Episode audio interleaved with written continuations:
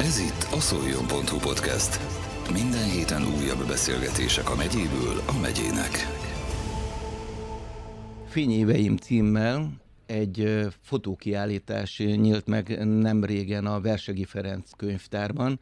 Az egyik alkotó, aki kiállította a képeit, Gavaldik Zoltán, aranykoszorús fényképészmester, és van egy társa, Holócsi Kálmán, szintén több díjat nyert, a Jászkun Fotóklub alapító tagja. Jó magam Mészáros Géza vagyok, a fotózásról beszélünk, a szemek világáról, a gyönyörűségről, a természetek szépségéről, a kirándulásokról, az utazásokról. Vendégeim tehát akkor Gavaldik Zoltán és Holocsi Kálmán köszöntelek benneteket. Hogyan jött az ötlet, hogy a fényéveimet megrendezzétek? 86 esztendős vagy Zoltán, be akarsz zárni valamilyen korszakot? Miért is? Bezárni még nem szeretném nagyon, de miután elmúltam 86, valahol akartam egy hattyúdalt, és Kálmánnal megbeszélve a régi képeimből összegyűjtöttünk. Hát most itt csak 15 kép került föl, vagy 14, nem is tudom pontosan, de hát ugye ezt ketté kell választani a fényéveimet, mert a fény és az éveim, mert ahhoz, hogy egy jó képet csináljon az ember, ahhoz fény kell, és ahhoz, hogy eltelt néhány év, sikerült néhány olyan képet csinálni, ami talán föltételezem valakinek tetszik is. Több száz, több ezer képről is lehet szó mm, az elmúlt évtizedek során téged nagyon jól ismernek. Mi volt a válogatás alapja, hogy 15-öt csak ebből a több ezer képből kiválasztottam? Ugye én valamikor 1978-ba kezdtem, mint fényképész tanuló. Hol kezdted? Jászadányba, az ottani vegyesipari szövetkezetbe. Nem találtam olyan munkát, mert előtte Budapesten dolgoztam a Goldberger textilgyárba, Budafokon azt hiszem, ahol kártoló és fonalkészítő üzem volt. Csak aztán 56-ba hazakerültem Jászadányba, és a akkori KTS elnök, a nagybátyám azt mondta, hogy van itt egy fényképész, legyél ott tanuló kisfiam. És elmentem, egy évig tanuló voltam, utána két évig katona. Amikor leszereltem, akkor levizsgáztam, mint szakmunkás. Még nekünk, akik érettségét végeztek, azoknak nem kellett ipari tanulóiskolába járni, hanem csak gyakorlati foglalkozáson részt venni, illetve abból vizsgázni. Én itt Szolnokon vizsgáztam, itt közel, ahol a Dréher van most, illetve nem is a bajnok. A bajnok a sarkon volt a kettes műterem a Fényképészipari Szövetkezetnek, és én ott vizsgáztam. És a régiséghez tartozik az, hogy én még ott olyan fényképezőgéppel csináltam portrét, amiben nem volt zár, hanem kézzel kellett elmozdítani azt a sapkát az objektívről, és megfelelő fénymennyiséget beengedni ahhoz, hogy a 13x18-as méretű lapnegatívon kép legyen. Egy körző körmozdulattal, és utána visszaraktuk. Utána azt előhívtuk, lemásolták, és így kezdődött. Hagy kérdezzem meg akkor Kálmánt, a te pályafutásod, fotós pályafutásod mikor kezdődött és hol kezdődött? Én először elmélyültebben a vegyüművek, Tiszamenti vegyüművek fotókörébe kezdtem el komolyabban foglalkozni a fényképezéssel a 70-es évek 73, 74, 75 körül, és mindazokat a technikákat, majdnem mindazokat, amikről Zoli beszélt, én is megtanultam, és műveltem. Egy nagyon jó felszerelt fotókör volt akkor a vegyi műveknél, és ott kezdtem el. Az első képeim igazából, ha jól emlékszem, 1976-ba jelent meg nagy boldogságomra fotó című labban, akkor egyedüli fotóújság volt ez, és egy nagyon népszerű újság volt, és ott jelent meg az első fotó nyomtatásba. Később aztán jöttek dolgok, sőt, és a 80-as évek elején megalapítottuk a Jászkun Fotóklubot, azt hiszem, hogy 83 környékén, aminek egyik alapítója voltam, és ott egy jó közösségben tovább fejlődött a fotográfiai múltam, hogy úgy mondjam. Ha ilyen régóta benne vagytok, régi motorosok vagytok ebben a szakmában, milyen stílussal kezdtetek? Portré, tájkép, természet, valami meghatározza a te saját stílusotokat? Zoltán? Hát nekem ugye a fő munkaterületem a műterem volt, ahol portrékat, igazolványt, esküvőket, gyerekfölvételeket, születésnapi ünnepség illetve születésnaposokat fényképeztem. Tehát kimondottan a portréfotózás volt a fő tevékenységem, de aztán bekerültem Szolnokra 1976-ba, és az itteni fényképész szövetkezetnél műszaki vezetői beosztásba kerültem. Hát, hogy miért, azt nem tudom. És akkor a fényképész szövetkezeten keresztül eljutottam sok tanfolyamon keresztül, ami főleg Hajdúszoboszlón, Budapesten, Debrecenbe voltak, eljutottam arra a pontra, hogy az Országos Fényképész Ipartestület által rendezett fotókiállításokon mint megfigyelő részt vehettem. Ez azt jelentette, hogy mi raktuk ki a képeket a zsűri elé, mi szedtük le, szortíroztuk, stb. stb. És ott megismerkedtem egy fotóművésszel, Vassányi Bélának nevezték, aki azt mondta nekem, mert ő is megfigyelőként volt ott, azt mondta nekem, hogy Zoli, próbáld meg te is a természetet fényképezni, a természeti szépeket. Hát, ha tudsz valamit csinálni. És akkor arra álltam rá, a természeti szépségek fotózására, és sikerült néhány képet csinálnom. Itt ezen a Fényéveim című kiállításon van is egy-kettő, ami a természeti széppel kapcsolatos. Így kerültem a fotózásnak olyan másik területére, ami végül is tetszett és szerettem is csinálni. A 70-es évekről beszéltek, és a 80-es évek elejéről még a pályakezdésnél feltételezem, hogy még fekete-fehér képek jöttek ki a műhelyekből. Mit tudtak visszaadni? Fényeket, árnyakat, akkor még mennyiben más volt az a fotózási technika? A fekete-fehér fotó az tulajdonképpen mindig jobban megragadja a lényeget, kiemeli jobban, mint a színes fotográfia, Ugyanakkor való igaz az, hogy a 70-es évek 80-as évek közepéig hozzávetőleg szinte kizárólag fekete-fehér képek jelentek meg pályázatokon, kiállításokon, majd szép lassan akkor kezdtek színesek egy-kettő, és a színes dia. A színes dia, ami utána a 90-es évektől már azért egyre inkább. Aztán egy óriási dolog történt, most ha a mai napokra visszavezetjük ezt a dolgot, hogy ismét kezd divatba jönni a fekete-fehér fotográfia. Azért merem azt mondani, mert gyakorlatilag a 90-es évektől veszek részt rendszeresen hazai, illetve főkép nemzetközi pályázatokon, kiállításokon, és egyre inkább azt tapasztalható, hogy újra a divatba jön a fekete-fehér. Ettől eltekintve azért a színes is, most már amióta digitális fotóról beszélünk, nagyon egyszerűen lehet kiváló eredményeket elérni, de a fekete-fehér, ahogy mondtad, az mai napig is az, hogy reneszánszát éli, rendkívül hatásos képeket lehet készíteni digitálisan is. Ha azt mondjuk, hogy nem fekete-fehér, hanem azt mondjuk, hogy monokróm, tehát egy tónusú, nagyon népszerű most. Elnézést kérek a következő kérdésért. Úgy tudom, manapság ezzel az okos eszközök világában ma mindenki tud fotókat készíteni. Ha megnézzünk egy telefont, már olyan fotókat lehet vele készíteni, amivel akár még pályadíjat is lehet nyerni. Hogy vagytok ti ezzel?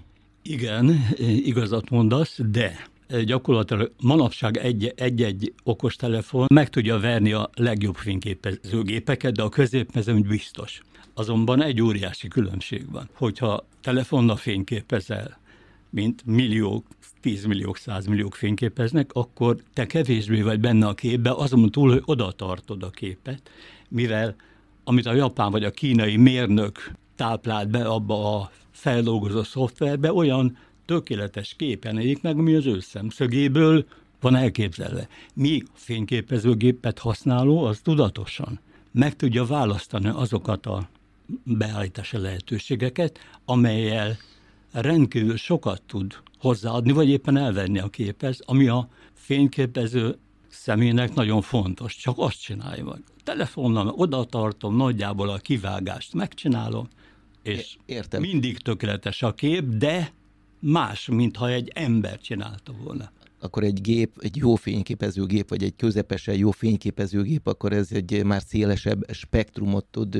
nyújtani, aki a gép mögött áll. Manapság mibe kerül egy közepes fényképezőgép? Egy közepes fényképezőgép, amely egy jó amatőr kategória, az gyakorlatilag 600, 700, 800 ezer forintnál kezdődik egy alapoptikával. És egy, akkor ehhez még ob, És ezt lehet fejleszteni mindig, meg igény szerint fejleszteni, de ezzel ki lehet menni az utcán utcára, hogy úgy mondjam. 700-800 ezer forint. Igaz, a telefon is van ennél drágább is, de ha fényképezőgépről kérdeztél, ez 7-800 ezer. Zoltán, úgy tudom, hogy Kálmánnal együtt az elmúlt években nagyon sokat jártatok külföldre is, és a külföld, ha már átléptétek az országhatárt, az legfőképp Erdélyt is jelenti. Mesél nekem erről, honnan jött ez a csoda számotokra? Még hagyd mondjak már azért a fekete-fehér fotózáshoz és a színes fotózáshoz is egy mondatot. Ahhoz, hogy egy fekete-fehér kép jó legyen, szép legyen, ahhoz egy olyan ember kellett, aki meg tudta állapítani az ársebességet, a blendenyílást meg tudta választani, mert ugye nagyon jól kellett exponálni. A mai világban digitális fényképezőgéppel az emberek lőnek százezret, és abból három esetleg jó kocka, ha ami jól van exponálva. Akkor nagyon-nagyon meg kellett gondolni, hogy mit fogok majd én csinálni azzal a, arra a fekete-fehér filmre. A színes fotózással kapcsolatban pedig azt kell elmondanom, hogy egy fotósnak nagyon sok olyan ismeretet kell elsajátítani, ami például a színelmélettel kapcsolatos. Mert egy színes kép is lehet egy csiricsáré színű, de hogyha figyelembe vesszük a színes fényeket, akkor egy fotós tud olyan felületeket létrehozni, színesen, ami végül is harmonizálnak egymással a színek, nem elszállva egymástól az, illetve hogy millió színbe működik de hát erről sok mindent lehetne beszélni, de ahhoz, hogy a kérdésedre válaszoljak, valóban mi nagyon sok helyen jártunk Erdélybe. Azt hiszem én ott kezdtem, amikor Nagybánya, mint testvérváros, és a Jászkon Fotóklubon keresztül kikerültem Nagybányára. És majdnem húsz évig jártunk oda szervezetten, de utána magánúton is eljártunk Kálmánnal, a barátokkal Nagybányára. Nos, ezen kívül azért Erdélybe, a Párciumba sok helyen jártunk. Arad, Nagyvárad, ahol végül is ott az Eurófotóartnak például én is tagja lettem. Egy darabig csak ez a járvány, ez hosszú időt kiszedett belőlünk, illetve nem jártunk, és most mintha egy kicsit laposabban csinálnám én legalábbis. Tehát a gyímesektől kezdve Hargita és még Bukarestbe is eljutottunk a Nagyváradi Fotóklubon keresztül, mert ott egy Szatmári Pap Károly nevű magyar embernek, aki haditudósító volt valamikor az első világháború idején, annak nyílt egy kiállítása ott, és oda a Nagyváradi Fotóklubon keresztül kikerültünk. Hát ezen kívül még aztán Romániának millió részét láttuk, illetve fotóztuk is. Merre jártatok még? Jaj, Kálmán, légy szíves, mesélj még nekem az erdélyi utazásotokról és az ottani fotós tevékenységed. Nagyjából Zoli összefoglalta, hát elmondta a kezdeteket, hogy gyakorlatilag Nagybányán kezdődött a dolog, és utána visszajártunk, és szereztünk ott ismerősöket, barátokat, és a hivatalos programokon túl is rengeteg, rengeteg más alkalommal jártuk be gyakorlatilag már a maros különböző vidékeit, és abban a szerencsés helyzetben voltam többek között én, hogy néhány évvel ezelőtt egy néprajzi, szociológiai témájú fotótáborban, alkotótelepen vettem részt Kapnik bányán, ami rendkívül érdekes volt, megismertük ott a vidéknek a kézműves tevékenységeit, népviseletét, pont egy olyan időszakban voltunk kint, amikor húsvét, húsvéti készülődés, a gyönyörű népviseletek, és nagyon gyönyörű lányok és jó emberek. Igen. És utalnék még arra, amit Zoli mondott, egy másik ilyen emlékezetes túra volt, az részt vettünk egy szinten egy fotóstáborba Aradon, ahol a, a Maros völgye témái dolgoztuk föl, elsősorban táj, emberek, de eljutottunk például Lippa Solymosvár szembe, Solymos, egy régi magyar vár, ami a Maros fölött magasodott, ami egy ilyen kulcsfontosságú erősség volt annó, valamint eljutottunk Soborsimba, a román királyi egyik nyári kastélypalota, és ott is igen értékes dolgokat csináltunk, nem beszélve az aradi és környéke nevezetességeit, a várost feldolgoztuk. Nagyon emlékezetes fotostúra volt, de hát hosszan mesélhetnénk még erről. Egyébként, amit most elmondhatok, csak ez nem tudom, egy múzeumnyi anyag, fotós anyag az életetekből. Néhány kép kikerül a sok ezerből, amikor mondjuk elmentek Aradra, vagy elmentek Csíkszeredára, vagy, vagy Csíksómiorra, bárhová. Hova gyűjtitek? Kinek gyűjtitek? Ki látja majd azokat a képeket, amiket ti megláttatok, megszerettetek, gyönyörű volt, megnézitek, visszaemlékeztek, nagyon szép. Ezen kívül milyen archívumotok van, amit a nyilvánosság láthat majd? Ezeken a helyeken, ahol jártunk, azért például Aradon is úgy fejeződött be az a tábor, hogy az ott készült képekből, Aradon készült fotókból kiállítás nyílt Aradon. Ugyanilyen volt, amikor a Nagyváradi Fotóklubba valami rendezvényen, például Kolozsváron volt egy kiállítás, ahol a régi képeinkből mindenkinek kikerült két-három fotója. Tehát valahol megjelentek ezek a képek. Én szerintem nagyon rangos kiállítások voltak ezek mind.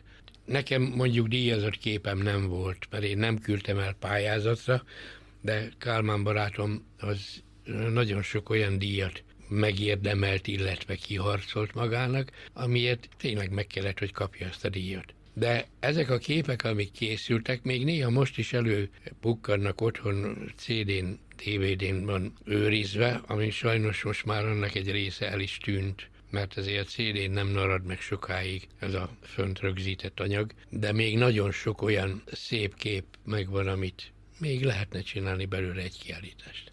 Kálmán, múzeumok, levéltárak, családi gyűjtemény. Igen, gyakorlatilag van egy pár, van egy pár különböző helyeken. Annyit hagy mondjak el, nem dicsekvésképpen, de kb. 300 különböző fotóm jelent meg nemzetközi pályázatokon, ahol kiállították, illetve díjakat is nyertem ezzel.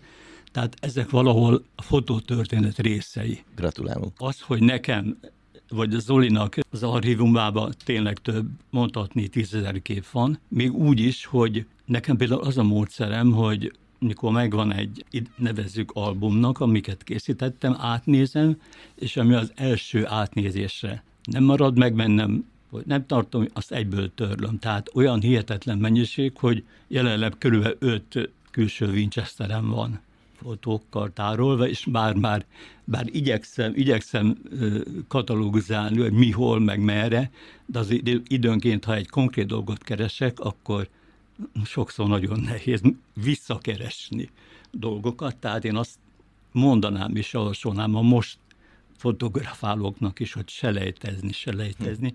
és csak az értéket megtartani. Régi bölcselet, hogy a stílus határozza meg az embert, gondolom a fotóst is van-e Holocsi Kálmán féle stílus irányzat, van-e Gavaldik Zoltán féle stílus irányzat? Meséljetek nekem erről. Megismerhető-e egy fotós a fotójáról? Én azt mondanám, hogy megismerhető. Nyilván először az én dolgaimról beszélnék. Én is úgy kezdtem, hogy természetfotó, tájfotó. A mai napig is szeretem, és szeretem a természetnek azokat a finom részeit kicsöpkedni, ami kamerám elé kerül. Ugyanakkor a másik egyik kedvenc műfajom az emberábrázolást, akt, portré, ami jellemző is. Szerintem mások mondták, nem én, hogy szinte megismerhetők a stílusról a képek. Nekem ez a két, ez a két fővonal, ami én bízom, hogy megismerhető. Zolinak, és ha szabad egy mondatot mondani neki is, az, hogy ő meglátszik, hogy honnan indult el. Tehát az igényes fotográfusi szolgáltatás, mint szolgáltató fénykép, és mindig a tökéletes kompozíció, portré, tehát neki ez, ez abszolút jellemző rá, és megismerhető. Főleg, akik itt a környéken ismerjük, hogy igen, ez a Gavaldik Zoli. Ezért vagytok ti barátok, mert egymást is tudjátok egy kicsit dicsőíteni. Hát Kálmán most nagyon Kálmán. dicsőített engem, de annyit hagyd mondjak el, hogy Hosszú éveken keresztül az országos fényképész ipartestületeknek minden évben volt egy ilyen négy napos találkozója az ország különböző részein. És mindig volt fotókiállítás a részvevő fényképészek képeiből. És egy alkalommal a Tóth József, nem tudom, ismerős neve egy fotóművész, a Füles, így nevezték, az volt a zsűri elnöke. És nem tudta, hogy ki képe van, szerepel azon a, szinte az ágyra raktuk ki a, nem volt kiállítás, nem falra kerültek, hanem csak a székekre. És egyszer mondta Tóth Jóska, hogy ennek a csávónak, aki ezeket a képeket készítette, adjatok valami díjat, mert ezen látszik, hogy a klasszikus fotózáson nevelkedett. Tehát valahol észrevette azt, hogy én régen kezdtem, és az alapok, ami kellenek ahhoz, hogy az ember jó fotót készítsen, azok megjelentek az én képeimen. Nem tudom, hogy ez a stílus-e vagy nem, de ő észrevette, és kaptam egy üvegbort. Az is nagyon jó. Te fotóztad a legendás Szipál Mártont, egy, portré, egy portré is van róla, ami azt hiszem a fényévek tárlaton Igen. meg is jelenik. Ismerted-e Szipál Mártont? Neki is volt egy stílusa, nyilván azután, főleg, hogy Hollywoodba ment, és az ottani színész legendákat fotózta. Hát Márci egy olyan legenda, amit nagyon sokan ismerik a nagyméretű szemüvegeiről, és azokról a fotókról... A kopasz fejéről. A kopasz fejéről, meg azokról a fotókról, amiket ő valamikor hollywoodi színészekről, művészekről készített. Aztán ő eljárt ezekre a fényképészipartestületi rendezvényekre, ahol én megismerkedtem vele, és nagyon jóba lettünk. Mindig azt mondta nekem, hogy Zoli, ha nem szólalsz meg, akkor is tudom, hogy mit akarsz. Mert egy hangon, vagy egy hullámosszon van az agyunk. Tehát nagyon jó barátságba kerültem vele, és ő is mindig tartott előadást, és ez a kép, ami itt a kiállításon szerepel, ez teljesen véletlenül készült. Egy diavetítőnek a fényébe tartotta ő az előadást, ahol nagyon érdekes árnyék került a dia vászonra, diavetítő vászonra, és ez egy sikerült kép részemről, én azt hiszem. Meg fogjuk nézni mindannyian, én már láttam, és tetszik. Tulajdonképpen a Szipál Mártonnak, mert ugye ő múlt évszázad előn volt talán itt Szolnokon, a, a Kádár cukrászda fölött volt egy fotóműhely, ha jól emlékszem. Az édesapjának. Ja, az édesapjának. Ő akkor keveset dolgozott? Korán elhagyta az országot a hát, családdal? Marci Szolnokon született. Itt a Fehérkereszt patika mellett lévő Kápolna utcának az első házába. El is jött egyszer Szolnokra, hogy meghívtuk vendégségbe, és elmentünk megnézni a szülőházát, ami már nem egészen olyan volt.